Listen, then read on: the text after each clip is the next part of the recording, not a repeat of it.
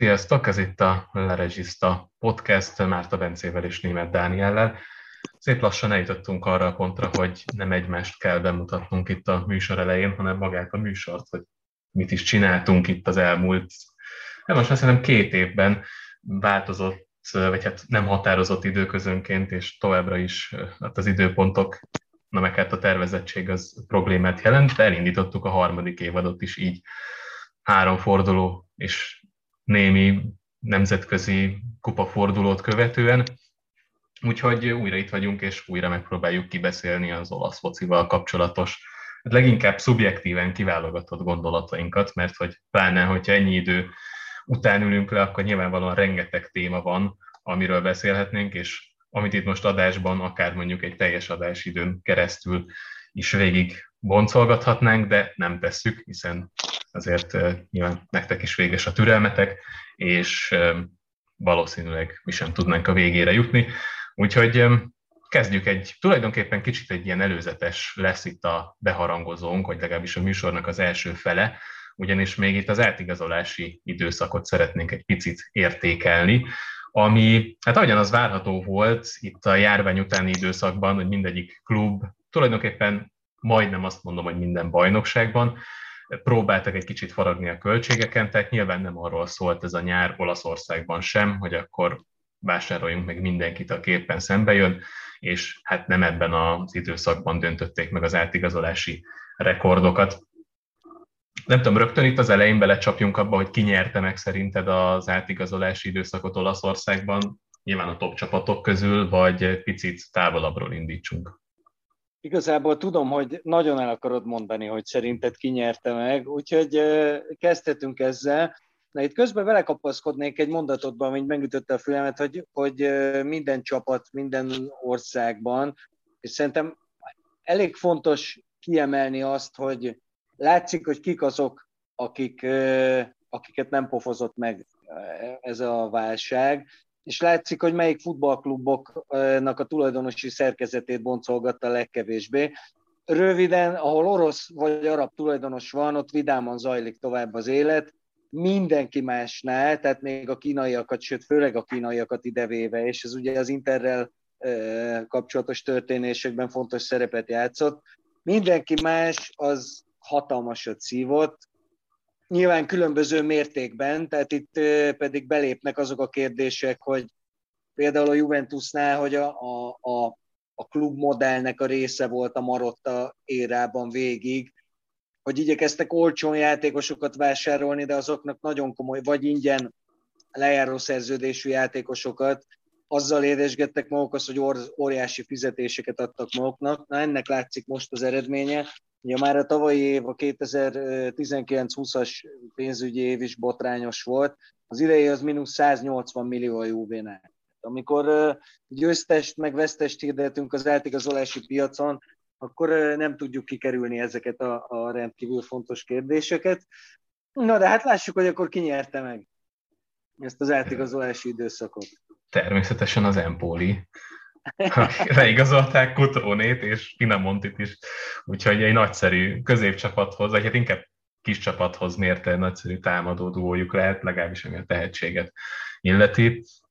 Nem, hát itt ugye nyilván azért vezettük ezt így fel, és vágtunk egy kicsit így a közepébe, mert beszélgettünk már adás előtt is azon, hogy ilyen témáink legyenek, és akkor itt félig meddig viccből megegyeztem, hogy úgyis a Milán nyerte meg, tehát igazából ezt a témát így nem fogjuk olyan nagyon vészesen hosszan boncolgatni, és egyébként szerintem a Milán körülményekhez képest kifejezetten jó átigazolási időszakon van túl, nem túl látványos, és nem mondom, hogy tökéletes minden területen, de ugyanakkor a gazdasági realitásokat is látni kell, és nyilvánvalóan furcsa lehet, hogy azt mondom, hogy a Milán teljesen jól járt ezen a nyáron, úgy, hogy ugye két fontos szabad ügynök, vagy szabadon igazolható játékos is távozott, köztük Donnarumma, akinek a piaci ára, hát hogyha mondjuk Kepáért fizettek ki annó 80 millió euró környékén, akkor mondjuk alsó hangon azt mondom, hogy ennyit ő is megér, többet, de mondjuk nyilván a piac az nem mindig gondolkozik logikusan.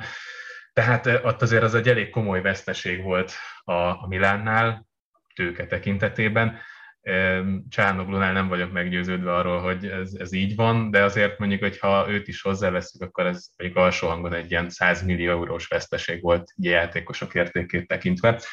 Ugyanakkor meg azt látjuk itt most az elmúlt két-három mérkőzés alapján is, hogy nem biztos, hogy gyengült annyit a Milán ezzel, hogy megérte volna az az anyagi kockázat, amit viszont ennek a két játékosnak a megtartása jelentett volna. Ugye Donnarumma... Nem, nem. Egyébként ez, ez azért vicces, mert hogy gyakorlatilag ugye menjen úgy, hogy ugye fizettek érte, így olcsóbb számottevően olcsóbb, mint Donnarumma lett volna úgy, hogy ő papíron ugye a saját játékosod volt, tehát igazából csak szerződést hosszabbítasz vele, de ugye ott van még az ügynöki jutalék, és ott van még az a 12 millió eurós fizetés, vagy mondjuk így egy 10-12 millió eurós fizetés, és azt gondolom, hogy egy olyan csapatnál, mint amilyen a Milán, amelyik építkezni akar, amelyik nél igazából még mindig csak az elején jár a projekt, mert hogy ugye az a része az már megvan, hogy olcsón vesznek játékosokat, viszont a másik részét még nem láttuk a gyakorlatban, hogy ezekből a játékosokból aztán profitot is csinálnak. Nyilván úgy, hogyha lejár a szerződésük, úgy nem egyszerű feladat. Tehát egy ilyen középső részt még itt be kell iktatni, tehát hogy lehetőleg ne is veszítsék el ezeket a játékosokat idő előtt. De hogy ebben a fázisban nem fizetsz egyetlen játékosnak sem 12 millió eurót, pláne akkor, hogyha egy kapusról van szó. Én aláírom, hogy Donnarumma a világ legjobb kapusai között van már most, hogy a következő két évtizednek a talán legmeghatározóbb játékosa lesz, de egyszerűen a projektnek a mostani állapotához nem passzol egy ilyen játékos, és ez alapvetően innentől kezdve egy, egy racionális döntés, szemben azzal, ami egyébként az érzelmi alapú lett volna, hogy meghosszabbítom a szerződését, mert mégiscsak az olasz válogatott kapusáról van szó, mégiscsak saját nevelésű játékosról van szó, és nyilván egy olyan emberről, aki tényleg top-top a saját posztján. Úgyhogy szerintem ebben Jó, a tekintetben hát... is. Jó, csak eh, tehát nem, tud, nem, nem is feladatunk könyvelő fejjel gondolkodni, de mondjuk, ha egy építkező klubról is van szó, akkor is bármit megígérek neki, csak hosszabbítson. Aztán jövő nyáron eladhatod már, de akkor belebukod a fizetésébe a 12 2 ugye, ne, bruttóba, tehát Igen. azt bele, belebukod, de az átigazolásán meg visszaszerzed annak a dupláját, Viszont... hogyha igaz, hogy valóban Igen. 80 millió körül ér. Hát lehet, hogy érne, csak ugye e, itt beszéltünk a piaci igen, piac igen. állapotáról, tehát egyrészt valószínűleg most nem ér annyit egy kapus sem, másfelől pedig nem sok olyan top klubot tudnék mondani, amelyiknél égető probléma a kapusposzt, és hajlandó is kifizetni ennyit. Tehát abban százszerzelékig biztos vagyok, hogyha nem szabadon igazolható, vagy mondjuk ugye a Rayola féle ügynöki jutalékon keresztül leigazolható, akkor a Paris Saint-Germainnek eszébe nem jutott volna Navas mellé, mögé egy ilyen kapust hozni, a Juventus sem tudta volna megvásárolni, tehát hogyha most tényleg végpörgetem itt a top klubokat, majd én nem azt mondom, hogy a Juventusnak és az Internek kell kapus, viszont ezek meg nincsenek olyan állapotban, hogy 70-80 milliókat fizessenek ki egyetlen játékosért. Az Internél inkább arról volt szó, hogy a drága játékosokat eladják, és belőlük profitot csináljanak. A Juventusnál meg ugye most szintén számolgatják a zsetonokat, tehát mondjuk Locatelli kapcsán is azért elég hosszan tárgyaltak, úgyhogy azért végül ez a 35 millió az, az nem tűnik olyan rettentő soknak, és ez mértem meg mégis azért időbe telt, tehát mondjuk egy három évvel ezelőtt valószínűleg egy Locatelli szintű olasz játékosért már májusban letették volna az aprót, és onnantól kezdve nincsen semmi kérdés, itt pedig most heteken keresztül ment a zavona. Csak azt mondom, hogy valószínűleg maradt volna, hogyha szerződést hosszabbít Donnarumma még két-három évig, még az is lehet, hogy kitölti a szerződését, és az pedig utána újabb feszültségeket szülte. Meddig mész el utána fizetésben egy kapusért. Ezt egyébként nagyon jól csinálja rá jól, mert tényleg kisajtol mindent a klubokból, legyen szó akkor, hogy a szerződést hosszabbítanak, legyen szó akkor, hogyha valaki érdeklődik valamelyik kliense iránt, itt például majd a következő nagy dobás ugye Holland lesz, és nagyon kíváncsi leszek, hogy végül meddig tudnak elmenni ebben, mert egészen brutális összegek lehetnek. Annak ellenére, hogy papíron legalábbis ez a piac ez most nem a legjobb állapotában van, de biztos vagyok benne, hogy nagyot fog szólni, és nyilván a következő nyáron, de az messzire visz, mert valószínűleg nem az olasz klubok fognak sorban elni érte, illetve hát nyilván lelkesedés az meg lenne, pénz az nem feltétlenül. Egyetértek veled a, a, a Milán átigazolási szezonjának az értékelésében. Én is adok rá egy hetest a tízes skálán, viszont minden körülményt mérlegre téve én az Internek nyolcast adok.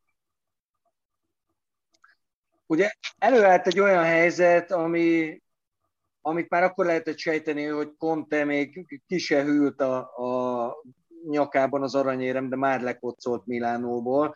Lehetett sejteni, hogy óriási a baj. Egyébként már télen jöttek olyan hírek, hogy tárgyalásra mentek a, a klub és a játékosok, elmaradtak fizetések, stb. Lehetett érezni, hogy óriási a baj, és szerintem nagyon sokan gondolták azt, hogy van az Internek néhány, ennek a, a bajnok Internek van néhány mozdíthatatlan, vagy csak nagyon fájdalmasan mozdítható pillérje, és ebből, nem tudom, hogy hányat tudnánk felsorolni, amit tényleg annak tartunk, de hogy, hogy az a kettő, aki távozott Lukaku és Conte személyében, az az volt, azt szerintem senki nem vitatja. Most egy ilyen alapállásból, plusz ugye Hakimi, aki meg, tehát elve az, hogy ilyen fiatalon zöggenőmentesen átvette a, a szériának a részét, és már egyből az első évében látszott, hogy mennyire jó futbalista, és ráadásul ez egy jövőben mutató igazolás is volt, hiszen egy fiatal futballistáról beszélünk, hogy még tőle is megváltak, e, és tehát ez, ez minden, ez mutatott nekem. Ez azt mutatta, hogy teljesen újra kell gondolni mindent. Nekem még az is megfordult a fejembe, hogy az Inter egyéb e, rendkívül értékes futbalistái, mert azért sok van belőlük most, és elkezdenek kacsingatni, hogy hát minek maradjak itt, szerencsétlenkedni. Végül viszont őket is meg tudták győzni arról, hogy nézzék meg, hogy kiket fognak szerződtetni, és hogy milyen lesz ez a csapat. Szerintem Simone Inzaghi nyilván logikus is, tehát ö, hasonló játékrendszert ö, játszott, bár szerintem más fókuszpontokkal, de mondjuk a felállás, a formáció ugyanaz volt, nem Gianpaolo-t hozták oda, hogy átálljon mindenki a 4-2 vagy a 4-3-1-2-re, a klasszikusan, de ráadásul elég jól is áll most, tehát magasan van a csillaga, jó az ázsiója, a sajtó is szereti, és tényleg egy, egy minden szempontból logikus választás de még a játékosok ö, is szerintem stimmelnek. Én Csalánoglut nem vártam, az első két fordulóban nagyon jól játszott, az első fordulóban szerintem kb. a forduló játékosa volt. Még most sem vagyok biztos benne, hogy ő, ő olyan rettenetesen nagyon szuper lesz, vagy legalábbis olyan jó lesz, mint tavaly, de a többi átigazolás szerintem konkrétan teli találat, és látszik, hogy a csapatnak az egyensúlya is megmaradt. Bár a Szandori ellen az is látszott, hogy, hogy mennyire hiányzik egy olyan center jelenlét a 16-oson belül, amit Lukák hozott, de ezzel számolni lehetett, ezzel lehetett tudni. Tehát azt ide számítva, hogy hatalmas nagy szarba volt a klub, ahhoz képest szerintem Marottáik nagyon-nagyon jó munkát végeztek. Ezzel nem tudok vitatkozni, és ugye itt jön képbe az, hogy azért Marottáik elég értenek ehhez az átigazolás nevű dologhoz, hogy azért látták, hogy profilban hasonló típusú játékosokat érdemes hozni, hogyha már volt egy működő játékrendszer tavaly. Nyilván nem tudtak Lukakut hozni, és nyilván nem volt reális azt, hogy ha csak nem mondjuk Hollandot megszerzik, de nyilván nem erről szólt ez a nyár, hogy egy nagyjából hasonló felfogású, stílusú játékos igazoljanak, de ugye Jékónak megvan az olasz tapasztalata, ugye most már tudjuk két-három éve, hogy ezért ő szeretne kocsolni Rómából, és akár az Inter, akár a Juvéba ő korábban próbálkozott volna, vagy hát valószínűleg a klubok csak aztán úgy ítélték meg akkor, hogy luxus igazolás lenne, vagy nem biztos, hogy feltétlenül rá van akkor éppen szükség, tehát nem jöttek össze akkor az átigazolások, és ugye a Hakimi Dumfries csere is ilyen tekintetben egy érdekes váltás. Nyilvánvalóan nem fogja azt hozni Dumfries, mint amit Hakimi, viszont mégiscsak egy szányvédőről beszélünk, és azért nagyjából profilban hasonlók, nem fog annyira jó lenni, nem lesz annyira jó, mm, de Inzági valószínűleg rosszabb játékosokkal is dolgozott már a Lációban, ahol nem feltétlenül a hát mondjuk ugye a legmagasabb polcról válogatták a játékosokat, hanem mondjuk A... Tavaly én... például egész évben Marusics volt a bal szárnyvédője. Hát például, hát nem, nem akartam hát, konkrét nem, példákat mondani, inkább ilyen általánosabb sértést akartam hozzávágni a Lációhoz, hogy az Patrik? aktuális... Ja, nem, nem, nem, nem, hogy, hogy így, tehát mondjuk yeah. az éppen aktuálisan ilyen ügyesebbnek tűnő Albán játékosokat meg kipróbálják hátha, és aztán cserélik. Hát nem tudom. Mondjuk az albán játékosuk tegnap nem volt a legügyesebb. Láttad gól, öngólját?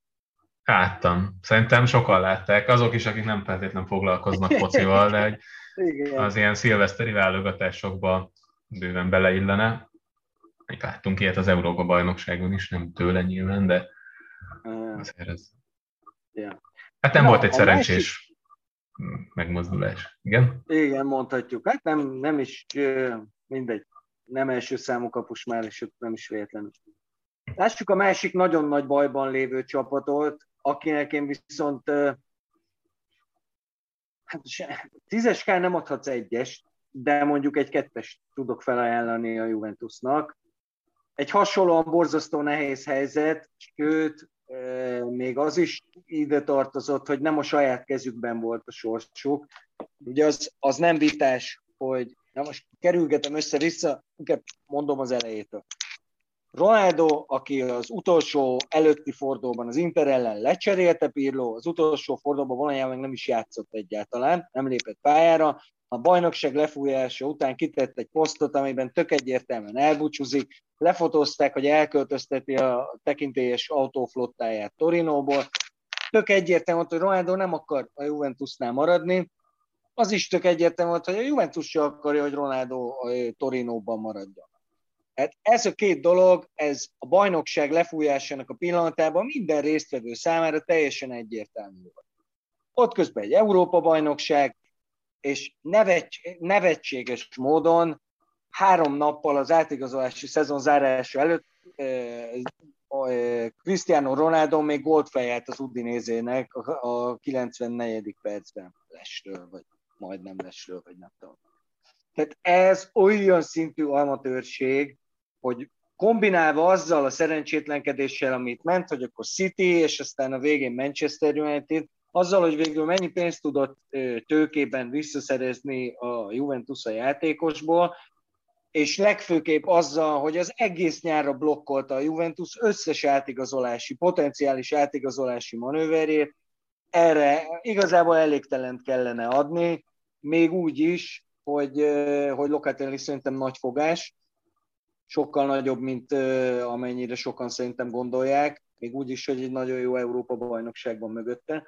Várjál, várjál. Mikor volt utoljára olyan, talán Pjanic óta nem volt a Juventusnak olyan középpályás igazolása, akitől ennyit lehetett várni, vagy akiben mondjuk azt is potenciál volt. Nem tudom, hogy ezt már rámerjük-e aggatni Locatellire, még én a Sassuolós szezonja alapján simán azt mondom, hogy már most ott van, de hogy a következő egy-két évben ott lesz, az biztos.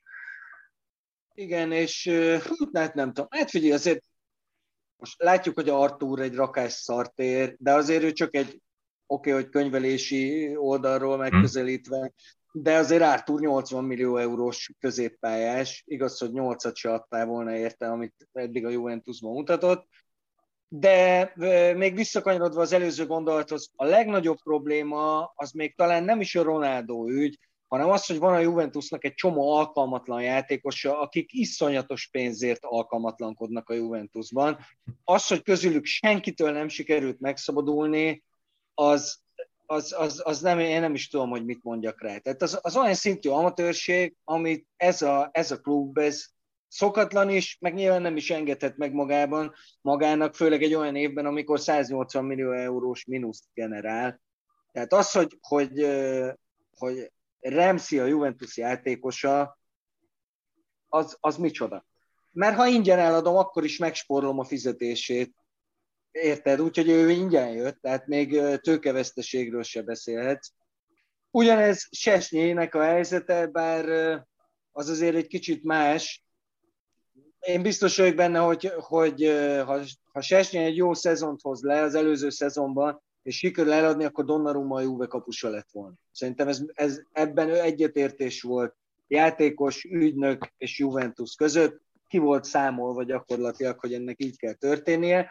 Nem tudom, hogy a gazdasági parák fényében a Juve valóban meg tudta volna ezt lépni, de ha sikerült volna bárkire rálőcsölni Sesnyit, aki 7,5 millió eurót keres, halkan mondom, tehát kb. lehetetlen volt, hogy, hogy egy ilyen képességű, ennyi idős kapust, ennyi ilyen fizetést adjon neki bárki. Hát most ez visszarobbant erősen a Juve képébe itt az első három fordulóban, az, az tisztán lehet. Itt inkább az a kérdés, hogy vele első körben miért hosszabbítottak ennyi pénzért. Tehát hogy szerintem a fénykorabeli buffonnak utalt ennyit a Juve, és ezért azon a szinten ő sosem volt. Nem tudom, hogy valaha mondjuk a világ 20 legjobb kapusa között számon lehetett-e tartani.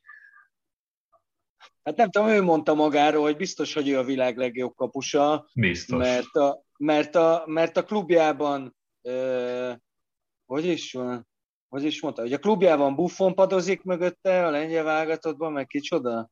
Ott is, nem tudom. Fabianski. Fabianski, gondolom. Nem, nem tudom, hogy jött ki. Nem tudom, hogy akkora még. Nem úgy vicces kávó, tökre, tök jó fej. De igazad van, sose volt, de én nem felejtem el neki, hogy mennyire jó kapus volt a Juve-ban. Volt szezonként egy-két, de ez mindenkinek van, Buffonnak is volt. Volt egy-két potyája, de egészen két évvel ezelőttig Csesmi marha jó kapus volt. Semmi gond nem volt vele. A tavalyi szezonja az már szar volt, tehát ez már nyilvánvalóan sok mindent hozott magában. Na, úgyhogy a Juventusnak eh, én mégiscsak meg, megreszkírozom azt az elégtelent, még így is, hogy, hogy Locatelli, aki egyébként szintén, ha nem akart volna ő a Juventus játékosa lenni, akkor már máshol lenne. Ő, is, ő sem a Juventusnak köszönhetően, vagy a Juventus vezetőségének köszönhetően került Torinóba, hanem azért, mert oda akart kerülni. Ha nem akart, akkor már lehet, hogy az Arzenában. Ja, szegény. Ezt akartam mondani, hogy azért nem biztos, hogy a előrelépés lenne a Sassuolohoz képest. Az e, Hát igen, nyilván presztízs, nem arról van szó, hogy presztízs benne volna az, de hogy így nem nagyon tudod hova tenni, hogy ők most milyen irányba fognak elindulni. Most megint egy új utat kezdte ebben a szezonban, és nem tudod, hogy szóval fog kifutni, vagy hogy most a öt éven belül harmadik, negyedik irányváltás, ez most már célba ér úgyhogy nem, nem tudom, hogy az jó döntés lett volna-e, ez egészen biztos. Tehát ez, ebből látszik, hogy nem egy ostoba srác. Bár az ízlés az megkérdőjelezhető, de hát nem lett mindenki tökéletes. Na most kitárgyaltuk a legrosszabbat, én most mondok megint egy olyat, akinek nagyon jó átigazolási szezonja volt, az Atalanta. Megleptél. Figyelj, konkrétan semmi nem történt, plusz Zappa Costa a szegény Hetebőr helyére, akiről sose tudjuk, hogy, hogy most na mindegy, az egy, az egy, az egy kimondottan jó, jó igazolás, és nem volt másra szükségük.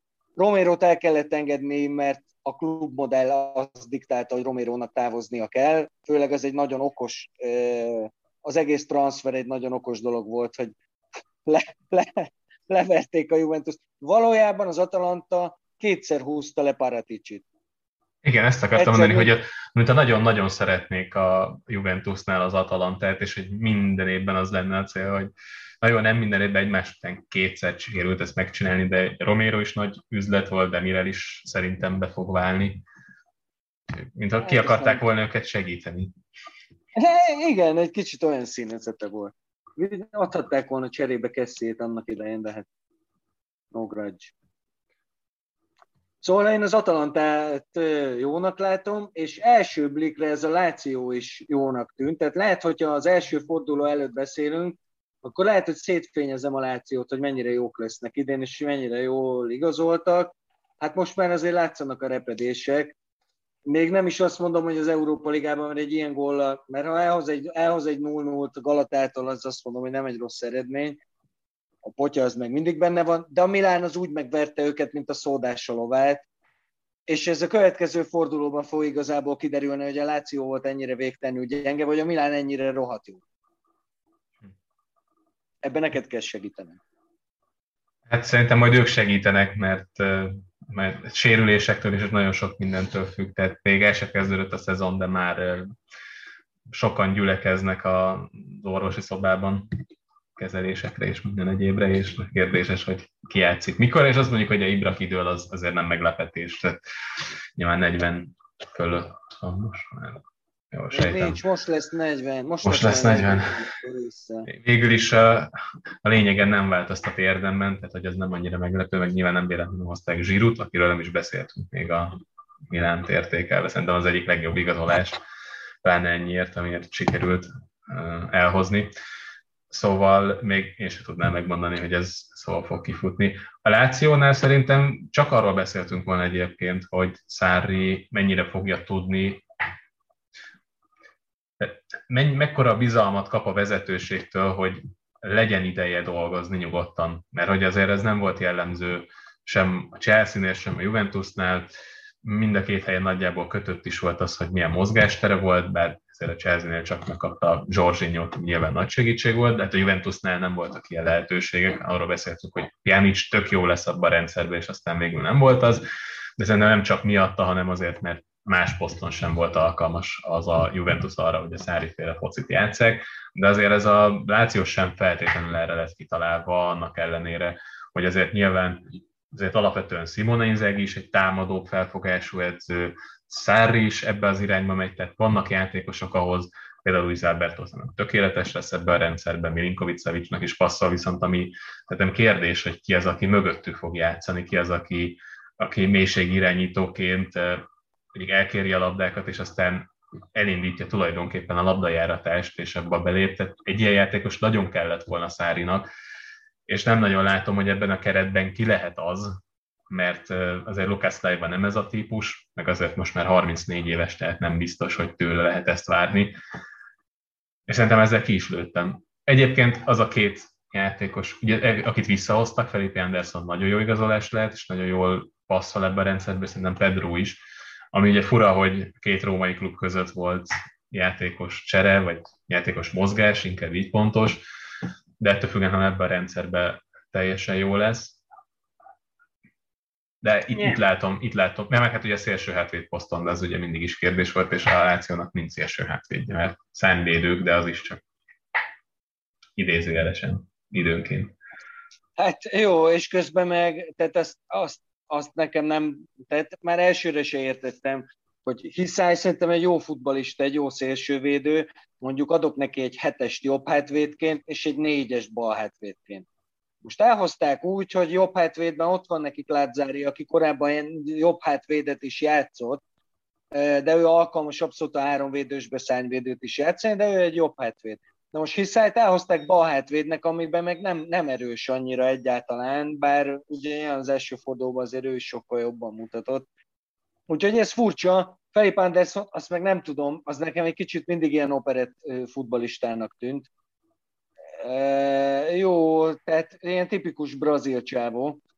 Pedrót viszont én is jó igazolásnak tartom, és ugye ezért nem kell neki trekvártiszta, akit hiányolsz, mert Szári úgyis szét fogja húzni neked a pályát teljesen, és a két nyolcasa fog, tehát a két oldalon Luis Alberto meg Milinkovic Savic fognak fellépni, és neki meg ugye regiszta sem kell, mert oda meg egy verőembere van.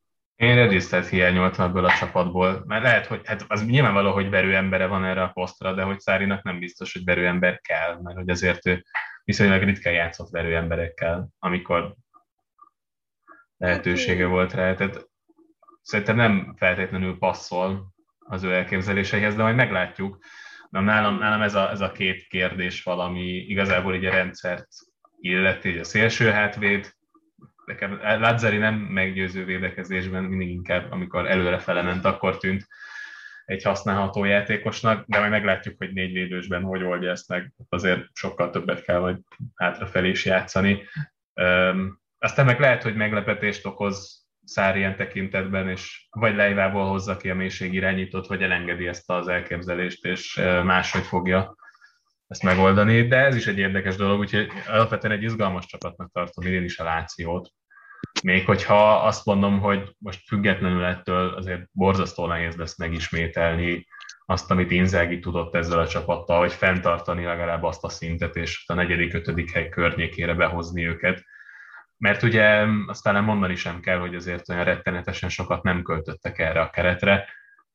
A legnagyobb erősítés az lenne, ha Muricsiből kiderülne, hogy tényleg egy 20, 20 millió eurós játékos, aki ez egyébként állítólag ragaszkodott Szárri, vagy legalábbis nem volt amellett, hogy hát, elengedjék. Hát vagy hát Tára megmondta neki, hogy figyelj már, Mauricio, az első nyilatkozatodban kérlek ragaszkodj már ez a langalétához, ha már idehoztam. Tára csak fut a blöffje után. Lehet, azt, lehet. azt szerintem, szerintem Lotito is beállította a sarokba a nagyszerű Murici miatt. Csapassuk át a város másik felére. Érdekes ha dolog már lesz. mondtad, hogy lehet, hogy Szári meglepetést okoz, azért valahol egy kicsit azért meglepetést okoz Mourinho is. Hát nem is csak azzal, hogy hogy rajtoltak, azért hat győzelem az elég régen fordult elő utoljára a, a Róma esetében, de az, hogy fossák a gólokat, egész jól néznek ki, jól néz ki a Rómana. Ebben azért, tehát igen, sok gólt rúgtak, azért az ellenfelek erősségét is érdemes hozzávenni, tehát ebben volt a Trabzons, Trabzonspor, illetve a Salernitana, meg a CSKA Szófia, tehát még csak nem is a Moszkva, tehát e- ebben, ebben azért a konferencia ligás győzelmek is. Tény egyébként, hogy itt az elején még nem mutat rosszul a Róma. Annyira egyébként nem ért váratlanul, mert szinte Kottára pontosan ezt csinálta, meglepően gólgazdag mérkőzéseket játszottak, és aztán ugye ez nyilvánvaló volt, hogy úgy, ahogyan ő szeretne védekezni, hogy ezek a játékosok nem tudnak. Nem is arra lettek kitalálva, hogy a magas pressinget játszottak éveken keresztül, és nyilván az más típusú védők kellettek és aztán ez idővel ki is bukott, de ugye az új idényt is nagyon elég jól kezdték, tehát még talán karácsony környékén is elég jól álltak olyannyira, hogy ott az első három hely valamelyikén lett. Egy darabig vezették is a bajnokságot, az biztos. Viszont ugye már akkor mondták, hogy ebben az is benne van, hogy Kane és Son elég erőn felül teljesítenek, vagy hát mondjuk kérdés majd az lesz, hogyha jön egy, egy rosszabb időszak, hogy akkor mit tud kezdeni ezzel, mert ilyenkor szokta azt csinálni, hogy jó, akkor még egy 10 méterrel hátrébb állunk, és onnantól kezdve tényleg csak a kontrára játszunk, és ugye ez az, ami tulajdonképpen megbuktatta őt az előző két-három csapatánál is. Talán mondjuk a Chelsea-nél nem teljesen ez volt a probléma, de ez nagyon messzire vinne. Viszont, és hogyha lett volna rendes idény előtti egy ilyen kis elemző műsorunk, akkor abban biztos elmondtam volna, hogy viszont, hogyha van egy olyan futballkultúra, amelyben nem feltétlenül sértődnek meg azon, hogyha védekezni kell, akkor az, az pont az olasz. Tehát nem biztos, hogy akár a lapok is elő fogják venni azért mourinho mert hát ahogyan hogy az angolok mondták, negatív futballt játszik, tehát alapvetően inkább a, az ellenfél támadójátékának a megállítása a célja, és arra fekteti a hangsúlyt az edzéseken is és hogy támadásban mit csinálnak, az másodlagos, és ugye erre panaszkodtak a Spursnél a játékosok, hogy nagyon-nagyon keveset gyakorolták azt, hogy előrefelé mit csináljanak, és mindig csak az ment, hogy hogyan állítjuk meg az ellenfelet. Olaszországban nem biztos, hogy ez baj, hogyha a nulla kapott gól a cél, és ami minden azon felül jön, az már a bónusz. Tehát ha még volt is rugunk útközben. Na jó, Dani, de mondjuk ez nem gond sehol másod, de mondjuk pont Rómában azért ez gond. Tehát ez mondjuk egy, egy klubhoz nem illő, és a klub futball filozófiájához képest teljesen ellentétes futballhozzás. Oké, okay, láttunk már ilyet a Rómától is, tehát nem lesz az teljes újdonság, de mondjuk azért a szurkolók nem ezt akarják látni, hanem azt, hogy Pellegrini úgy játszik, hogy most játszik szegény az első sérüléséig kb. Figyelj, ami, De... amit egyébként eddig, eddig láttam, meglepően jól tudtak rezonálni Murinyóval a római szurkolók, tehát nem tudom most, hogy az előző évek relatív Könnyen sikertelensége, hogy hát igen, hogy, hogy ez, ez mennyire változtatta meg adott esetben az igényeket. Szerintem, hogyha mondjuk van pár csalódást keltő szezonod, akkor onnantól kezdve nem biztos, hogy számon kéred már rögtön az első évben az edzőn azt, hogy de játszunk jól is, hanem hogyha nyerünk, tulajdonképpen most megelégszünk ezzel is, és aztán majd, hogyha a második évben már megunjuk ezt, hogy okádék focival nyerünk, és minden fordulóban a 0-0-ra vagy az 1-0-ra megyünk rá, attól függ, hogy hazai pályán vagy idegenben vagyunk, akkor az, az valószínűleg azért unalmas tud lenni, és akkor jöhetnek ebből problémák, de szerintem egyelőre még jól működik ez a dolog, és persze ebben az is benne van, hogy valószínűleg Murinyót sem szorongatják annyira akár az újságíró kérdésekkel. Egyelőre még ő is vidámnak tűnik, és hozza magával ezt a meglepően pozitív kisugárzást, ami ugye nem volt jellemző rá a pályafutása első felében, viszont nagyon gyorsan tudott sikereket elérni. És most, mint hogy egyébként ez a sikerciklus rövidülne le, viszont egy ilyen furcsa, euforikus időszak is társul hozzá, amikor Mourinho mosolyog, viccelődik, szaladgál, hogyha gólt lő a csapata, mi egymás, tudjuk, ez fénykorában is csinálta, vagy voltak rá utaló jelek, de, de nem ilyen mértékben, szóval ez, ez majd a november-december környék, ez egy nagyon érdekes időszak lesz majd a Rómánál szerintem, és Murinyónál, hogyha még ott is tart ez a pozitív hm, érzelmi hullám, amit Murinyó keltett tulajdonképpen, akkor, akkor ebből még ne, nem csak hogy BL, de hogy, hogy még simán dobogó környék, vagy akár a, a bajnoki címért is ott lehetnek, de nem mondom, hogy bajnokok lesznek, de, de ott lehetnek az elején. Igen? Én ezzel azért nem értek egyet. Kicsit szeretném, hogy így legyen, mert bevallom, hogy egy, azért kedvelem a Rómát, és szeretem... Itt a Mourinho-t is. Én, én Mourinho-t nem szeretem. Há, azért, azért, azért mondom, hogy itt az egy sokkoló bejelentés lett volna, ha itt coming out az, hogy igazából titkon Mourinho fan vagy. Jó van. Ne, egyáltalán nem vagyok Mourinho fan, viszont azért nem gondolom, hogy, hogy, hogy idén kimondott élcsapat lesz a Róma, mert a, a tavaly látott problémák egy része megoldódott nyilván Fonseca távozásával, mert az, hogy, hogy egyáltalán nem működött már a dinamika, ott az, az elég jól érezhető volt. Már csak abból is, hogy te is említetted, hogy Jake az előző négy átigazolási szezont a bőröngyén ülve töltötte. De, de a Róma egyéb súlyos problémái közül szerintem többet nem sikerült megoldani. És tavaly a legsúlyosabb probléma szerintem a csapat védelme volt. Nyilván nem segített a variálás se, hogy négy védő, három védő, de az egy nagyon nagy kérdés, hogy Mourinho hogy tudja összerakni ezt a védelmet, aminek a, a, a tagjainak az egyik fele az három védősben érzi jól magát, a másik fele az négy védősben érzi jól magát, de igazából olyan nagyon kiemelkedő tudású játékos nincs köztük egy se. Tehát uh, itt, itt ezzel probléma lehet. Ugye pont uh, most lát, tehát Mourinho is össze-vissza variálja őket, de hm. én azt látom, hogy, hogy Mancini az, aki, aki az alapembere a védelem közepén, és akkor ott mellette cserélődnek a, a, az emberek.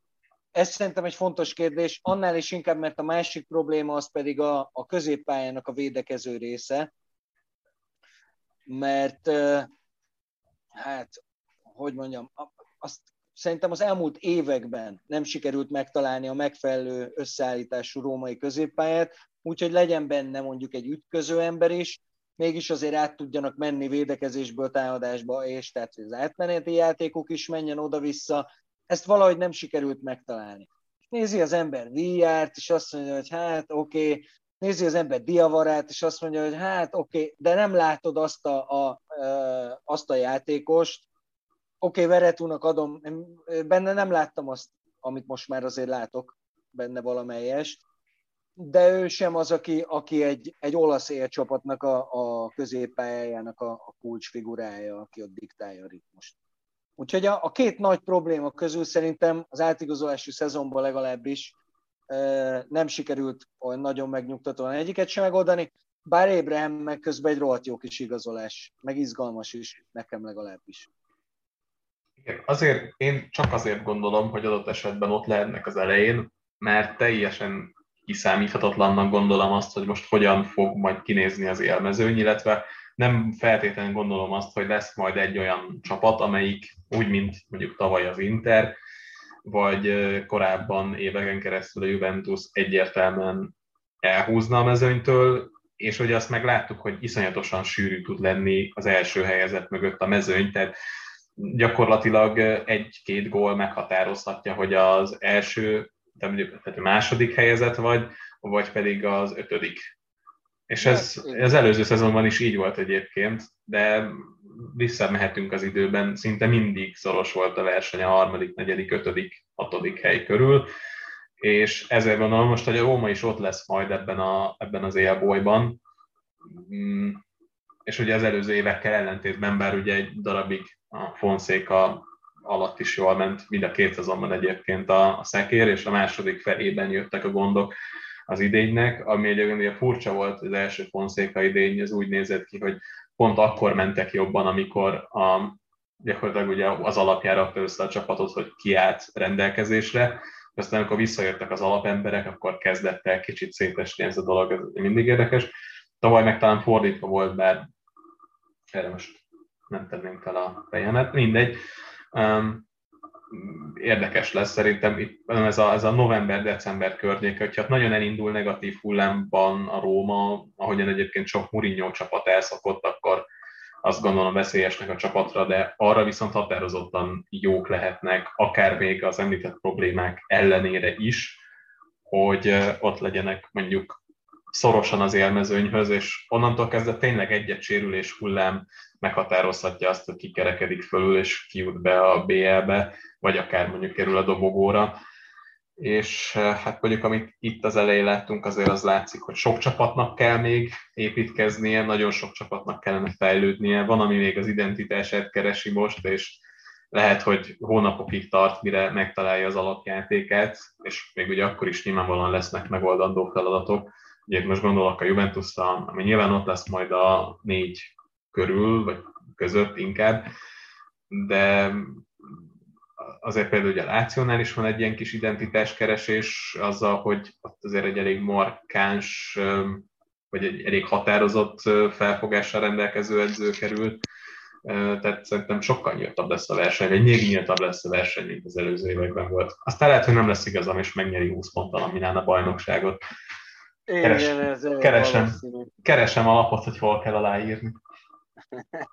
Figyelj csak, tegnap a meccs közben Lineker azt vitelte ki, hogy egyáltalán nem lepődne meg, ha Napoli nyerné a bajnokságot. És akkor ezzel rá is fordultunk az utolsó hát. nagy csapatra, vagy élcsapatra. Engem egy picit meglepne. Egyébként a Napolinak volt a legjobb nyara ilyen tekintetben, mert konkrétan semmi nem történt. Tehát ugye senkit, szerintem senkit nem szerződtettek azok közül, akik kölcsönben voltak, és um, ha valaki vissza is tért, vagy, vagy a csapathoz került, az kölcsönből visszajött, talán Onász lehetett ilyen. De egyébként azon kívül tényleg jóformán semmi nem történt, megtartották az embereiket, ugye ezért az Ossiman féle transfer az egy még a jövőnek adott befektetés volt, szerintem arra számítottak, hogy Kulibeli túl is eladják, és akkor majd abból lesz pénz, ezt előre elköltötték, Kulibeli maradt, és Oszimen is, így, úgyhogy azért valószínűleg ezt is le kellett dolgozni ezen a nyáron, valószínűleg nem vetette fel a csapatot a pénzt, de egyébként ez a keret, ez már tavaly is bitangerősnek tűnt, csak hát ugye az az érdekes, hogy most pont a védelemben tűntek el a minőségi embereik. Ugye Manolásznak is nagyon gyenge idénye volt tavaly, sőt, mert tavaly előtt is Kuribelinek is két rossz idénye volt. Úgyhogy nálam egyébként most érdekes módon ez az, ami a, a gyenge pontja lehet a csapatnak, annak ellenére, hogy Kulibeli éveken keresztül a legjobb, vagy az egyik legjobb volt. Elő viszont elképesztő minőség áll a rendelkezésükre, és még azt mondom, hogy a mélység is megvan, mert majdnem minden posztra jut két játékosuk. Jó. Túloztam egy picit vele, de, de jól állnak ez a lényeg. És Mertens például még egy percet sem játszott a bajnokságban. Hát úgy néznek ki jól, hogy ebből még akár többet is ki lehet hozni. És Oszimennek, hogyha egy kicsit benőne a feje akkor egy nagyon jó kis játékos lehetne, azért az látszik, hogy a képességek ott vannak, a döntéshozatalokban és egy-egy megnyilvánulásában, gesztusában viszont az is látszik, hogy tulajdonképpen vagy az van, hogy rúg egy mester hármast, vagy kiállítatja magát a tizedik percben, és nem lepődsz még igazából egyiken sem. Ő most ebben a fázisban jár. Hát igen, benne abszolút megvan a, a potenciál. Ahogy Angisszában is, aki azért egy, egy vétel volt, de igen, tehát ott, ott az a, a történés, amikor nem történik semmi, és a Nápolinak tavaly is az egész éves teljesítmény alapján egyértelműen ott lett volna helye a, a, a bajnokok ligájában. Úgyhogy nem tudom, hogy mi motiválta ezt az egész, nem tudom, ilyen kicsit ilyen tetsz halott állapotot. Bár közben az is igaz, hogy, hogy megtartották azokat a játékosokat, akik piacképesek voltak, pedig hát már itt lehetett egész komolyan vehető forrásokból is hallani olyanokat, hogy Insigne már fél lábbal máshol van, Kulibálit is nyilván vitték volna. Fabián Ruiz minden évben téma, hogy visszatér Spanyolországba. Tehát Hát igen, Fabián Ruiz vissza is tért volna, hogyha az a klub, amelyiknek talán leginkább szüksége lett volna egy ilyen típusú játékosra, vagy ahol legjobban szeretik az ilyen játékosokat, éppen nem a csőd biztosokkal tárgyalna, hogy valahogy még kihúzzuk a hó végéig, na, és jó indulattal. Na hát rölkedtünk rajtuk, de hát látunk itt a saját házunk táján is olyanokat, akik hasonló helyzetbe kerültek. Igen, igen. Annyira súlyosba talán nem is, de azért hasonlóan. Hát nézni, a Milán szerintem nyugodtan lehet ebbe a kategóriába sorolni, nem ezen a nyáron, de ami előtte, és hát ugye 2000, majdnem 2500 nap BL nélkül. Azért az elég nagy büntetés. És a Barszának nem lesz ilyen, úgyhogy Úgyhogy ők még ezt mondjuk, hogy megúszszák úgy, hogy a spanyol bajnokságban csak lehet, hogy a negyedik helye lesznek, de egyébként nem, mert az első háromban szerintem majd nem bérelteljük, és azon kívül ugyanúgy ott maradnak a mélyebb Nem nyerik meg, de hát ez egyébként sem a feltétlenül az ő terepük, úgy történelmileg. Na, átbeszéltük az élcsapatokat, akiktől azt várjuk, hogy majd a bajnoki címért küzd. Bátor tippet szerintem itt mondjuk az első négyre, vagy a dobogóra, vagy elég a bajnokra? Nálam kimaradt pár gondolatod, úgyhogy igazából csak sejtem, hogy itt a top négyet próbálod megtippeltetni velem. Ja, miért? Be, beremegett a hangom? Beremegett, meg kimaradt egy-két mondat. Lehet, hogy csak nálam, és akkor remélhetőleg a felvételen jó lesz, de nálam határozottan kimaradt. Igen, igen. Ezt, hát terjengés felvezetéssel arra mondtam, hogy mondjuk akkor az első négyet szerintünk. Induljunk a negyed, nem, induljunk a bajnoktól. A bajnoktól. Már azt mondtam, hogy könnyebb, de igazából nem. Igazából cseppet sem könnyebb. Hát azt mondom, hogy címvédés lesz. Annak ellenére, hogy volt egy masszív kiárusítás a nyáron, de Inzaghi sokkal gyengébb keretből kihozott majdnem, majd, hogy nem top csapatot. Bár lehet akár, mondjuk az, hogy top csapatot kihozott ennél gyengébb keretből. Itt pedig talán ő építhet a legbiztosabb alapokra, még Lukakuék nélkül is, úgyhogy ő nem fogja elszúrni ezt a munkát, de bizonyos tekintetben még talán jobb is, mint Conte, ezt nem kell meghallanod.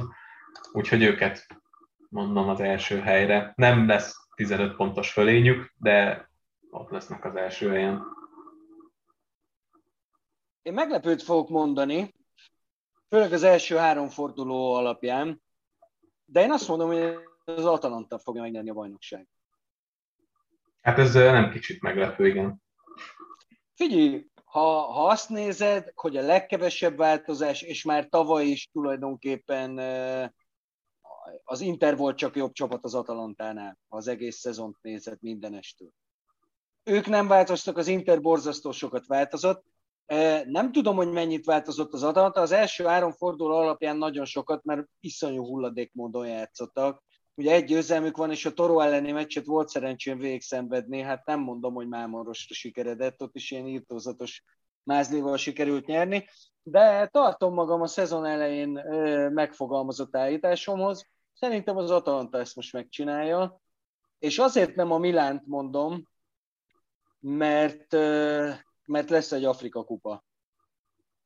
És azt valahogy ott át kell vészelni azt az időszakot, amikor két bitang hmm. fontos kulcsjátékos is kb. Azt, egy hónapig hiányozni fog. Azt mondod, hogy, a, hogy, hogy Tonálinak a cseréi ennyi, ennyit fognak számítani? Igen, ezt mondom. Tehát én Igen, azt mondom, az, az első kettő sorrendje az Atalanta Milán. karcos. Nem, mondjuk, mondjuk ez önmagában még a bátor, hogy, a, hogy, hogy az első két helyre még csak nem is az Inter, vagy Hát jó az, hogy nem a Juve most annyira talán nem számít meglepő eredménynek, vagy tippnek, akkor hazabeszélek, és azt mondom, hogy a második helyen is címvédés lesz, még hogyha ez egy elég erős képzavar is. Úgyhogy ugyanúgy megismétli a Milán, talán annyi változással, hogy nem az utolsó mérkőzésen múlik, hogy a hatodik hely, vagy a második, az a ötödikig lehetett volna visszasüllyedni, de erről is beszéljünk. Most nekem kéne egy harmadikat mondani? Mondj egy harmadikat. Hmm. Ja, azt mondom, hogy a Juve. Annak ellenére, ahogyan kezdték, és lehet, hogy az első néhány forduló alapján ez meglepő kijelentés, de alapvetően engem egy picit se lepett meg az, ahogyan kezdődött, gondolom azért sokakat nem. Viszont Allegri meg tipikusan az az edző, aki hagyományosan lassan kezd minden csapatával. Talán egy vagy két olyan szezon volt, amikor nagyon összejött már az elejétől kezdve minden, pedig ugye ő alapvetően olyan csapatokat is irányított, amelyik megnyerte a bajnokságot az előző évben, és ugye te ennél sokkal jobban emlékszel rá, hogy annyi és annyian volt, hogy oké, okay, ezen az egy poszton kellene cserélni játékost, és akkor igazolta arra a posztra valakit a Juve, és kiderült, hogy de ő nem tudja pont ugyanazt ellátni, hiába jobb képességű játékos, és onnantól kezdve ment a kirakós egészen október közepéig, amikor játszadozott azzal, hogy Mandzukic-ot kirakta szélre és a többi, míg össze nem állt egy olyan csapat, amivel már elégedett volt, de mindig összeállt erre a október-november környékére, úgyhogy azt mondom, hogy ezt most is megcsinálja, de ez most nem lesz ahhoz elegendő, hogy bajnok legyen a Juve, viszont arra meg igen, hogy a dobogót azt üzen biztosan hozza, és szerintem ott se lesz akkor a dráma, mint volt tavaly a szezon hajrában. Akkor én mondom a harmadikat és a negyediket egyben, nálam negyedik a Juve és harmadik az Inter. Őszintén szóval ez már csak ilyen hasraütés, tehát tényleg az utolsó mm. két-három, mert nincsen értéke, tehát ott, amikor már így elhelyezkedett mindenki, akkor ott lehet pofozgatás jobbra-balra. A Milán és a, az Inter között nem érzek olyan óriási nagy különbséget. Tehát ott tényleg ilyen kevés pont is lesz köztük valószínűleg a, a szezon végén, és bármelyikük végezhet a másik előtt, szerintem az nem meglepetés. A juve kapcsolatban meg teljesen egyetértek, azt az egyet kell még tudni, hogy vagy nekem van egy olyan érzésem, hogy most azért vannak olyan problémái ennek a csapatnak, amiket Allegri, aki szerintem a, mondjuk top 3-ban van a világ összes edzőjét tekintve, még ő sem fog tudni mit kezdeni azzal a rosszul balanszírozott, és nagyon sok a Juventushoz méltatlan képességű futbalistát foglalkoztató kerettel, ami most a rendelkezésére áll.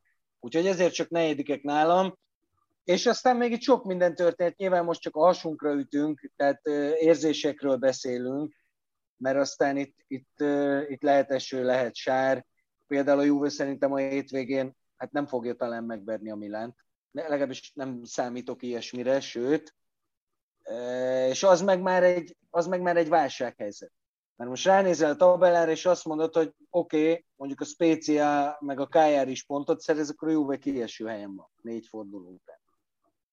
Szóval ezek azért, ezek olyan dolgok, amik úgy, érted, így, így, így megpofozzák egy kicsit az ember önbizalmát, és mondjuk eltolhatják hónapokkal azt a fajta összeállást, amit te is mondtál, és ami valószínűsíthető Allegri pedig réjéből is. Akár.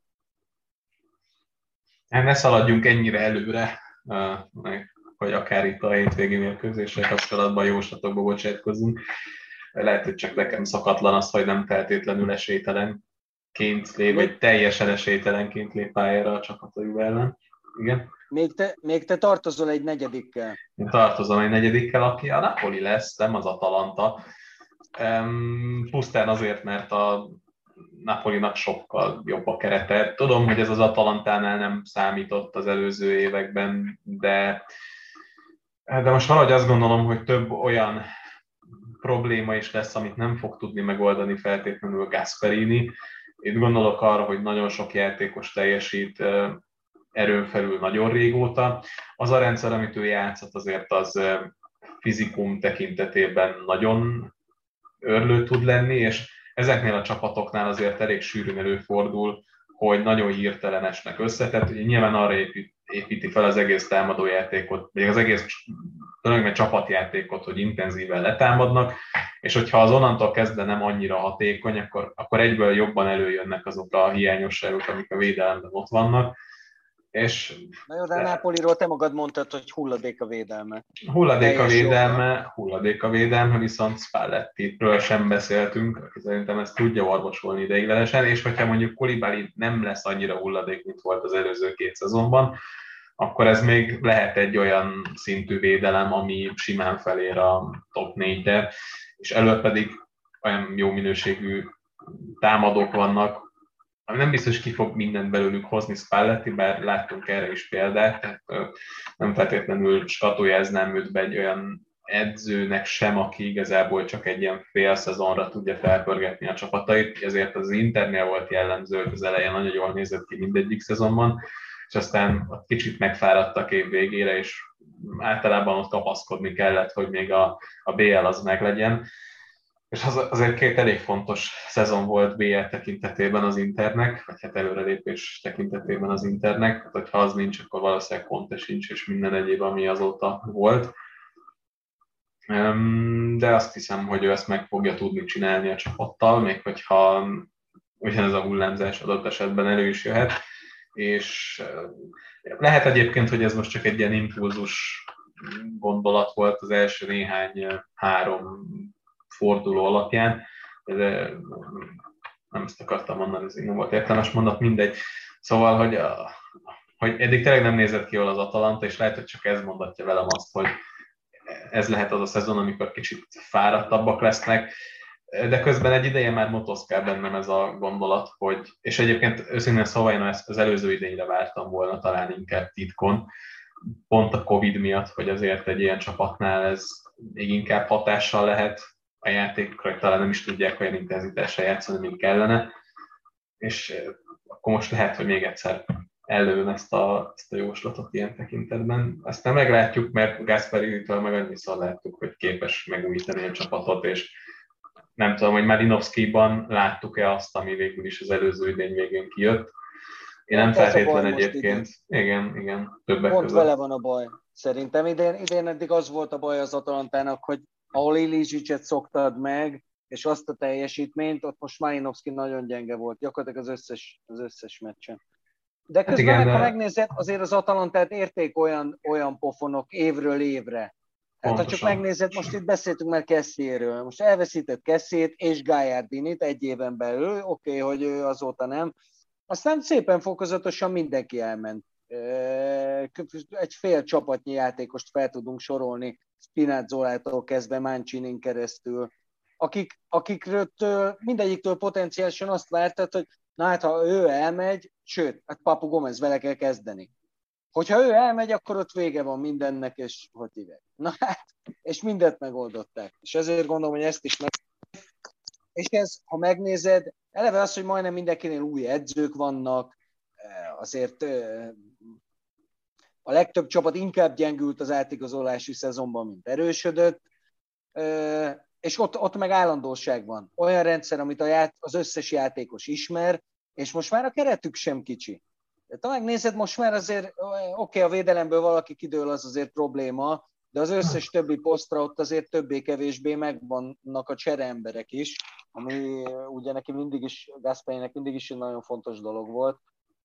Úgyhogy én ezért, ezért látom bennük tulajdonképpen, vállalva, hogy lehet, hogy óriási tévedek, és tényleg most olyan szezonjuk lesz, amit mondtál, mert nem tudok semmi olyat, amivel megcáfolhatnám ezt. Hát igen, szerintem én kockáztattam ezzel, vagy hát nem tudom, mert lehet, hogy, lehet, hogy ez a logikus, hogy minden évben azt várni az Atalantát, hogy na majd most kipukkadnak, hiszen ezt nem lehet fenntartani hosszú időn keresztül.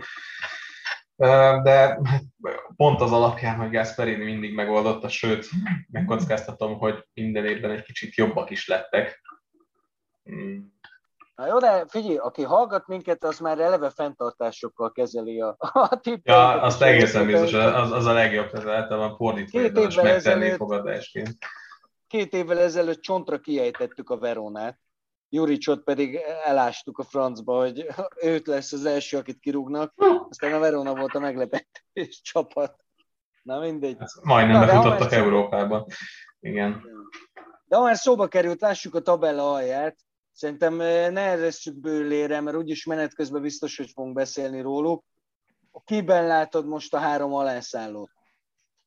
Hát a Verona az egyik, ezt edzőváltástól függetlenül is mondtam volna, és egyébként edző személytől függetlenül is. Tehát a előző idény végén, amelyen lemondóan nyilatkozott, vagy még sokat mondóan nyilatkozott Juric azzal kapcsolatosan, hogy Hát itt gyakorlatilag az a helyzet, hogyha nincs távozó, akkor nincs igazolás sem, és ugye senkit nem tudnak megtartani azok közül, akik kölcsönben voltak. Azért ez nem sok jót sejtetett a, az állapotát illetően a csapatnak, és hát az, hogy elment tulajdonképpen a tartóoszlop, mert azt gondolom, hogy az általunk nagyon mélyre elásott, és többszörösen kritizált Juric, aki az év edzője lett kb. abban a szezonban, ő volt ez, és hát most ez elég erősen kiesett, ugye már a három fordulót követően előttek egy edzőváltást. Nem Kicsit tudom. Beszéljünk, beszéljünk Di Francesco-ról egy picit. Jó, feltétlenül. Volt egy érdekes gondolatod itt még az adás előtt, amikor beszélgettünk Di Francesco-val kapcsolatban. Igen, konkrétan, hogy teljesen értelmetlen volt szerintem a kinevezése olyan tekintetben, hogy ilyenkor azért célszerű olyan edzőt hozni, aki nagyjából stílusban hasonló, vagy tovább tudja vinni azt, amit Juric elkezdett, tud ilyen kerettel dolgozni, és ezért Di Francesco nem ez a kategória, tehát amikor ő neki magasabban volt az ázsiója, akkor is inkább a támadó felfogású játékról volt híres arról, ahogy a labdát tartottak, labdát járattak, milliószor elmondta, hogy nem érdekli az, hogy védekezzenek elsődlegesen, neki teljesen más az elképzelése a játékról, és egy ilyet nem lehet a Veronával, vagy nem lehet ezzel a Veronával megvalósítani. Tehát ebben majd, hogy nem kódolva volt a kudarc, én azt tudom hasonlítani, amikor az Inter szerződtette Gasperini, tehát ugye a világ életében három védős rendszer, 3-4-3, és aztán amikor kiderült, hogy az első öt fordulóban 3-4-3-ban három védős rendszerrel játszik, akkor meg rácsodálkoztak, hogy de hát a keret nem is passzol ehhez, és aztán utána ugye menesztették. Szóval itt is valami ilyesmi történt. Talán az egyetlen dolog, ami összeköti Juricot és Di Francescot, hogy az előző három klubjuknál megbuktak sorozatban, ami ugye Juric esetében egy klubot takart, de hogy három különböző időszakot, és tudom, talán arra gondoltak, hogy na, hozunk egy váratlant, és ugyanúgy bejön, mint az előző alkalommal, amikor még a regisztrában is azt gondolták, hogy ez hülyeség, és aztán megmutatják, hogy mégsem. Védjük meg Juricot. Hát az, hogy Preciózi kirúg, az még nem jelent Igen, igen, egyrészt, meg hát ugye nyilván azért vitték vissza még két alkalommal, úgyhogy válsághelyzet, mert ugye fizették őt, és hát olcsóbb volt hozni egy olyan edzőt, akinek már egyébként is utalják havonta a bérét. Nyilván ott sem szakmai megfontolások voltak, hogy na hát akkor majd most tutira jó leszünk. Kicsit hát, sajnálom te... egyébként, nem tudom, hogy te mit gondolsz, hogy, hogy innen van-e még visszaút Di Francesco-nak, mert nyilván azért ennél jobb edző, mint amit a Róma óta produkált. Hát sőt, a Rómát is ide veheted, hiszen azért hozzátehetjük, hogy oké, okay, volt ott egy BL elődöntő, úgyhogy egy Barszát ejtettek ki, de ott az, a, tehát annak is csúnya vége lett már. Igen, ezt tehát, azért ö... nem az edző nyakába varnám, mert ugye nem, konkrétan, nem. hát persze, tudom, hogy csúnya volt a vége, de azért az egész Moncsérenek a bukása volt benne, és hát szerintem tulajdonképpen ez sodort el. Nem vagyok benne biztos, hogy más edző ezt meg tudta volna oldani, sokkal-sokkal jobban, úgyhogy kulcsjátékosokat adnak el, és aztán Ellison helyére Olszent hoznak hasonló nevű játékosok talán egy picit, de hogy ezen kívül sok nem köti össze őket. Hát nem. E, igen, és e, Di Francesco-ra visszatérve azért három e, nehéz helyzetben lévő, de azért egy sokkal jobb szereplésben reménykedő csapattal szétplacsant a betonon. E, és, és talán még a, nem is tudom, hogy melyik volt a legcsúnyább. Mert azért most már itt, itt beszélhetett, konkrét rangsort lehet a három írtózatos perec után vonni Ja, a Verona az, ami kiesik ebből, de mert hát az rövid ideig tartott, de a, hát, talán a Sampdoria egy kicsit még csúnyább is volt, azzal, hogy hát nem tudod. tartott nagyon sokáig azért. Hát kétszer olyan hosszú ideig, mint a Verona. Szóval ott egy ilyen hat, hat fordulót megélt, akkor mi. Hát jó, de ezek. Na mindegy. Egyébként nem tudom, mert a stopperrel, stopperrel nem mértük, de ugye három forduló után ez még, a, tehát nem az első, nem tudom, az első volt? Ki ment előbb, Szemplicsi vagy ő? Francesco. Di Francesco. Tehát akkor ő, De nagyon, nagyon, so, nagyon versenyeztek, nem tudom, hogy volt-e valami fogadás, amire ráhajtottak, de talán egy ilyen fél óra, egy óra volt a két közlemény között a különbség, úgyhogy majdnem, majdnem összejött a Szemplicsi kirúgásában, meg úgy általában a Kájáriban inkább a, a visszatérő Mázzárinak a, a személye az, aki, vagy ami érdekes lehet. Nagyon furcsa ez, mert én ugye emlékszünk két évvel ezelőtt, amikor a Kajári egészen elképesztő őszt produkált, gyakorlatilag egész ősszel ott az élmezőny környékén pulzáltak, és, és jól is nézett ki, amit csináltak. Joao pedro egyébként is nagyon szeretem, de azért van egy Nathan Nandez, aki egy rohadt jó kis játékos. Nagyon, én azon meg voltam döbbenve, hogy nem őt vitte az Inter, hanem Dumfries-t. Valószínűleg drágább volt.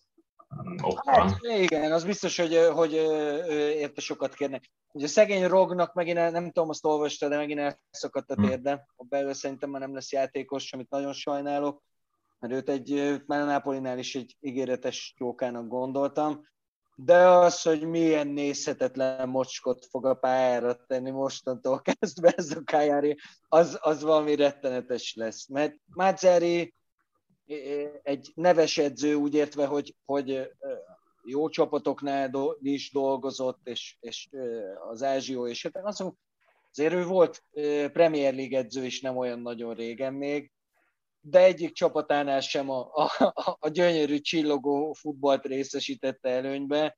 Ugye még emlékszem az Udinei időszakára is, hát az sem volt egy fákjás menet. A Nápoli is inkább masszív volt, mint jó, és hát aztán utána a Torino az meg aztán. A, ott valószínűleg a csapat is benne van, meg ugye az egész az, klub körül. Az biztos, mondjuk azóta se nagyon találtak magukhoz. Nem, az egy, az egy érdekes kérdés. És kíváncsi lennék, hogy Juric mennyit tud ezen változtatni. Hát, franc se tudja. Nem tudom, most azt, hogy Salernitánát verték, az, abból még azért nem kezdenék győzelmi uh, igen, szervezni. Szerintem sem feltétlenül indokolt. Szerintem a Verona nem esik ki egyébként. A, a klasszikusokból, amit évek óta mondunk, lesz két gyengébb, három hülye vagyok. Igen. Hogy mindig van három szarab, és hogy már megint vissza kell térnünk oda, hogy 18, de lehet, hogy inkább 16 csapatos szériá lenne az ideális. Viszont azt, azt gondolom, hogy az Empoli az nem fog kiesni. Hogy ők, ők mindig egyébként, amikor feljutnak az olasz szélvonalba, akkor ott a határán billegnek, és azért ugye voltak olyan időszakok, amikor elég simán teljesítették, Szárival, nyilván ez egy nagyon jó év volt, és kiemelkedően jó, de hogy ez nem egy olyan csapat, amelyik így feljut 5-6 évente, vagy akár még nagyobb időkülönbséggel, önmagában, hogy csoda, hogy feljutnak egyáltalán, mert az Empoli az, az rendre ott van a másodosztályban az elején, és az is látszik egyébként, hogy tudnak úgy játékosokat szerződtetni, hogy aztán végül, ha ki is esnek, akkor azok a játékosok viszont megragadnak az olasz első osztályban, és akár mondjuk nagyobb csapatoknál is. Hát ugye nem menjünk nagyon messzire, a legutóbbi kiesésük a Benneszer vagy Krunic például egyértelműen ott van. Kinek körültél ennyire? Caputo, brigadéros. Ja, igen, őt, őt akartam mondani. Jó Isten, megáldjon, drága gyermekem, ha itt lennél, most katnál egy barackot tőlem, hogy nem őt... a, a szerelmemet Caputót mondani. Meg akartam hagyni neked ezért, ezért is dobtam át a szót, hogy... Igazad van, én sem gondolom, hogy az Empoli ki fog esni. Tehát már csak Veronát kettő. Gondol... Kettő, hát szóval van itt, kettő rosszabb. Azért, azért van, van, van itt, van itt Hát figyelj, a Salernitánál feltétlenül gondolom Ribéry nélkül vagy vele, bár nem gondolnám, hogy tíz meccsnél többet fog játszani. Igen. Én is feltétlenül azt néztem egyébként, hogy a Salernitánnak egész sok olyan játékosa van, aki, aki ezért rendelkezik komolyabb szériás tapasztalattal, nem feltétlenül nevezni őket jó játékosoknak. Meg alapvetően nem szeretem, amikor így próbálnak megmenekülni, hogy a nem tudom, Torino meg a Genova kispadjáról leigazolják azt a három játékost, aki két év alatt játszott tíz meccset nagyjából. De próbálkoznak, na. Tehát, hogy... Hát próbálkoznak. Szerintem itt az a helyzet, hogy ők is rohadtul nem számítottak rá. Hát biztos, hogy nem. Feljutás, hogy hát ugye Lotito nem, nem akarta konkrétan, hogy feljussanak. Hát igen. Mert ugye nem is lehetett volna. Is volt az igen. igen. igen. Szerintem a Spécia is megy. Ja, igen, igen. igen. Italiano szerintem olyan, olyan pillére volt ennek az egész sztorinak, mint nem is tudom, Conte az Internél. Vagy nem, de mindegy, tehát uh, szerintem ők, ők egyértelműen mennek.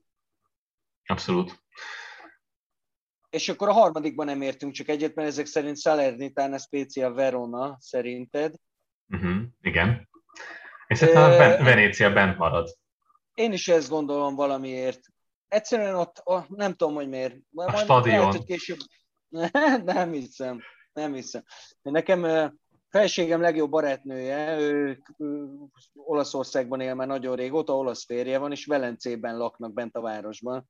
Úgyhogy engem nem kápráztat el a városban, annyiszor láttam, hogy hihetetlen voltam is meccsen ott, de tényleg, hogy jó pofa az egész. Meg főleg az nekem tök megdöbbent, hogy bent van Velencében. Tehát nem Mestrében van a stadion, hanem bent van a, a cölöpökön. Azt nagyon komoly. Zseniális. Én a Kájárit mondom, mindezek ellenére. Az nagyon meglep. A Kájárit mondom. Egyszerűen Na. mondhatnám a Genoát is, de Ballardini Tata szerintem megoldja azt, azt idén is, hogy, hogy ott ne legyen nagy probléma. De azt gondolom, hogy, a, hogy a, a, ezek közül a nagyok közül, akik régóta rázzák a pofon fel, most már az egyiknek rá fog csapódni a, a csapóajtó kezére. És azt gondolom, hogy a KRI lesz az, amit sajnálok egyébként. Igen. Ha megírtam a KRI Mondjuk... fejezetet, annyira szeretem őket, hogy ölelgetnék mindenkit, aki szárd, de azt gondolom, hogy...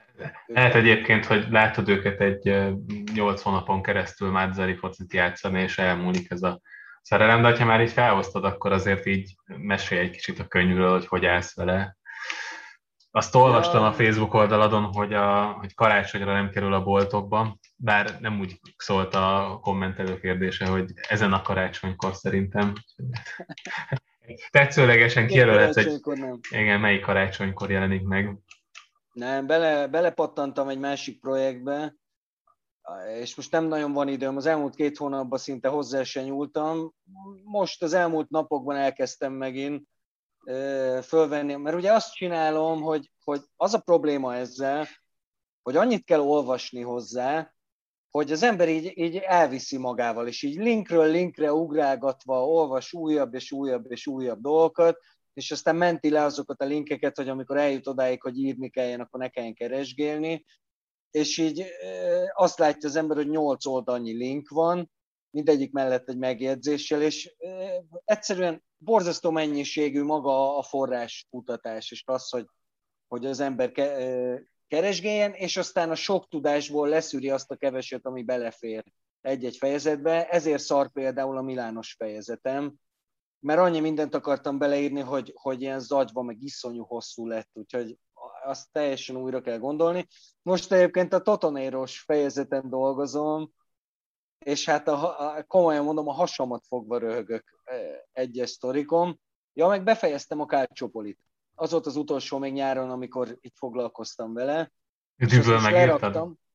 Nem értem? Düböl megírtad? Düböl, igen, igen, düböl, düböl, abszolút düböl de azóta már pofozgattam is rajta, de a, a fő proofreaderem, dr. Sarkadi Zoltán, ő azt mondta, hogy most tegyem le egy-két hónapra, ülepítsem, és aztán utána menjek neki, és vagdossak bele, mert egyrészt hosszú, másrészt meg túlságosan kilóg belőle a lóláp, hogy Juve szurkoló vagyok. Mond, mondja ezt nekem egy Juve szurkoló, egy másik Juve hmm. szurkoló. Hmm. Hát akkor e, érdekes lehet. Az az igazság, hogy, hogy ő azt is mondta, hogy ne tegyük bele ezt a fejezetet. De azért akarom megírni a Kácsopolyinak a sztoriát, hogy mondjam, mert az egész fejezet, abban van egy rész, ami a tényanyagokat illeti, és aztán utána van egy rész, amiben levonom a konzekvenciákat, amikből értemszerűen kijön, hogy nem vagyok internacionális szurkoló. Uh-huh. De, de ő azt mondja, hogy az egész könyvön ez nem érezhető, ezen az egy fejezeten viszont nagyon.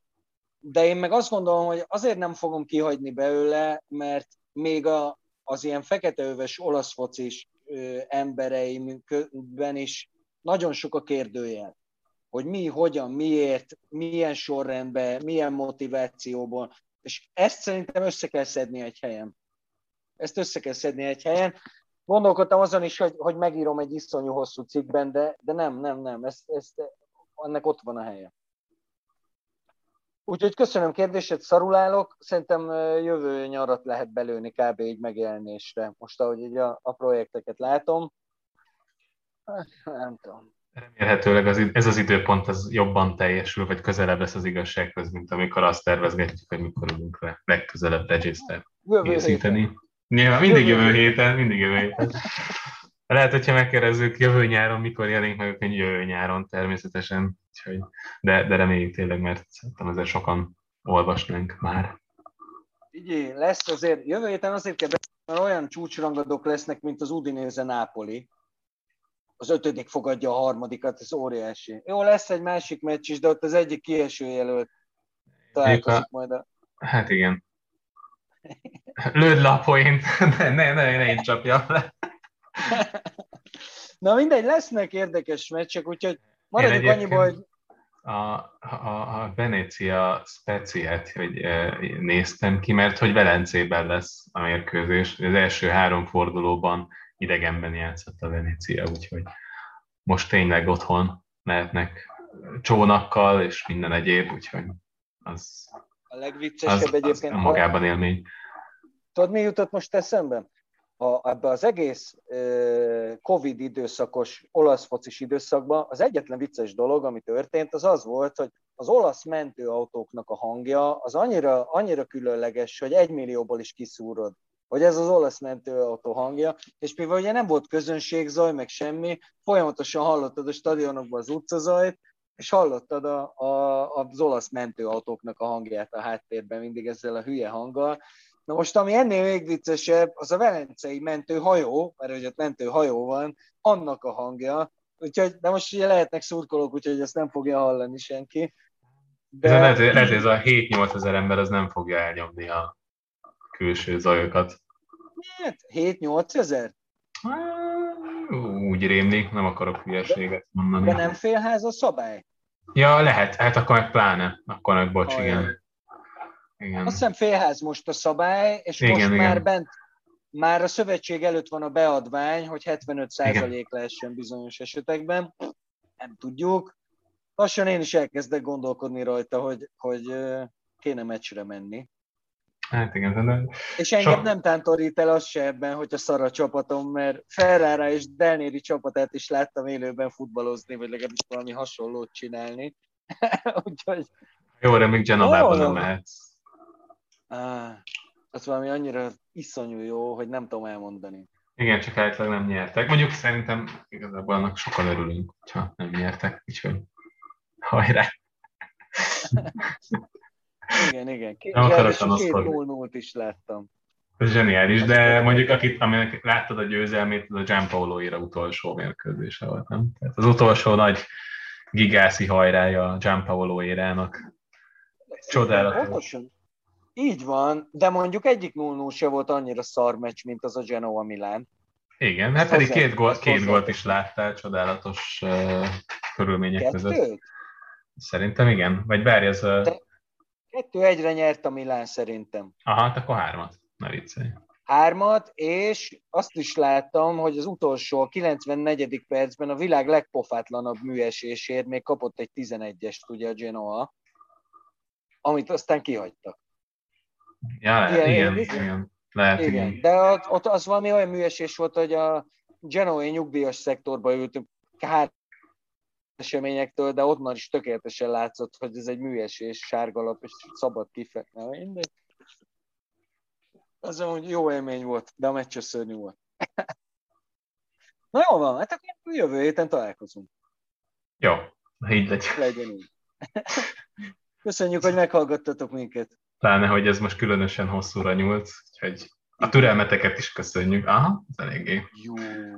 Nagyon. Na jó van. Sorry mindenkitől. Igen. Sziasztok!